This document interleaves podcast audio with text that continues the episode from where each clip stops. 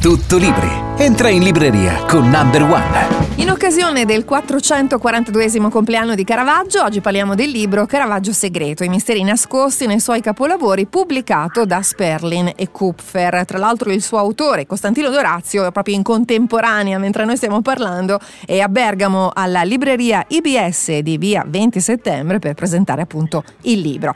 Nel libro scopriamo che non dipingeva per denaro, lui voleva essere immortale, non aveva bottega come molti artisti dell'epoca e non aveva allievi, quindi lui voleva essere libero. Al suo autore, lo storico dell'arte, giornalista e scrittore appunto Costantino D'Orazio, io ho chiesto chi era veramente Caravaggio. Sentiamo che cosa ci ha detto. Caravaggio era prima di tutto un uomo del suo tempo che però sapeva e voleva vivere un tempo diverso, voleva in qualche modo rivoluzionare l'epoca in cui stava vivendo, e lo ha fatto dal punto di vista sociale.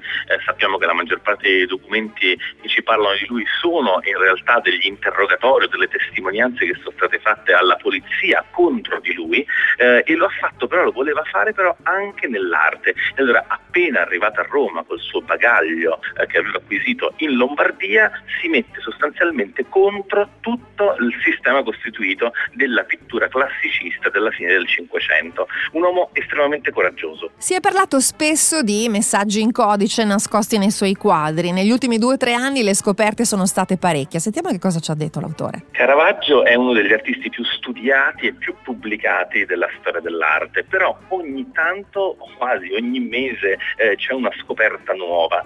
Ebbene, nel libro ho voluto raccogliere tutte quelle che negli ultimi 2 anni ci hanno permesso di raccontare una vita diversa di Caravaggio, e soprattutto ci hanno permesso di interpretare quelle ambiguità che Caravaggio inserisce all'interno dei suoi quadri. Per esempio, quando per rappresentare una Maddalena in realtà prende una prostituta che è stata appena picchiata, oppure quando per dipingere la vocazione di San Matteo in realtà costruisce un ambiente che ancora oggi gli studiosi non si sono messi d'accordo se sia un ambiente interno o esterno. Tanti sono i dettagli della luce e dell'architettura che Caravaggio usa per confondere in qualche modo lo sguardo. Nel libro Caravaggio segreto, i misteri nascosti nei suoi capolavori, abbiamo trovato anche quanto veniva pagato un quadro di Caravaggio ai tempi, ma al cambio attuale, giusto per farci un'idea, quanto può valere oggi un quadro di questo autore? Le informazioni sulle quotazioni di Caravaggio ad oggi ci vengono dalle mostre e dalle assicurazioni che vengono fatte per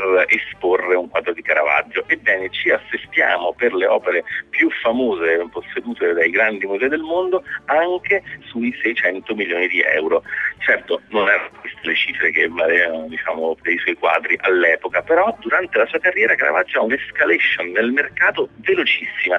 In 10 anni passa da un valore per un suo dipinto di un grosso che bastava per un pasto frugale al ristorante a centinaia e centinaia di scudi, fino a 1000 scudi per la resurrezione di Lazzaro in Sicilia, con i quali si compravano delle belle case nel cuore di Roma. Queste sono soltanto alcune, naturalmente, delle cose che ci siamo fatti dire dall'autore Costantino D'Orazio, l'autore di Caravaggio segreto, i misteri nascosti nei suoi capolavori, pubblicato da Sperling e Kupfer. Vi invito a leggerlo, perché di questo genio dell'arte italiana c'è ancora molto da scoprire. Buona lettura a tutti, ci risentiamo la prossima settimana. Tutto Libri ti aspetta il prossimo fine settimana su Radio Number One.